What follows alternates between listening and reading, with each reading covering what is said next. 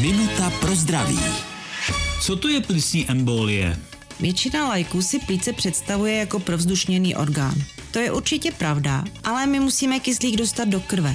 Takže plíce také musí být bohatě prokrveny. Ze srdce do plic vede tepna, plicnice, ta se v plicích rozvětvuje, doslova opře deplicní sklípky, kde se do těch nejmenších cévek dostane kyslík a pak se cévy zase spojují, jdou k srdci a odtud se tělním oběhem dostává kyslík do celého těla.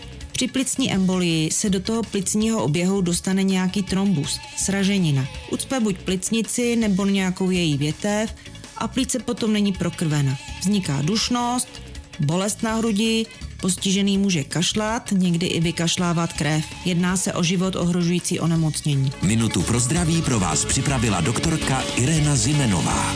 Věnujte denně minutu svému zdraví. Může vám prodloužit život o celé roky. Český rozhlas Vysočina, rádio vašeho kraje.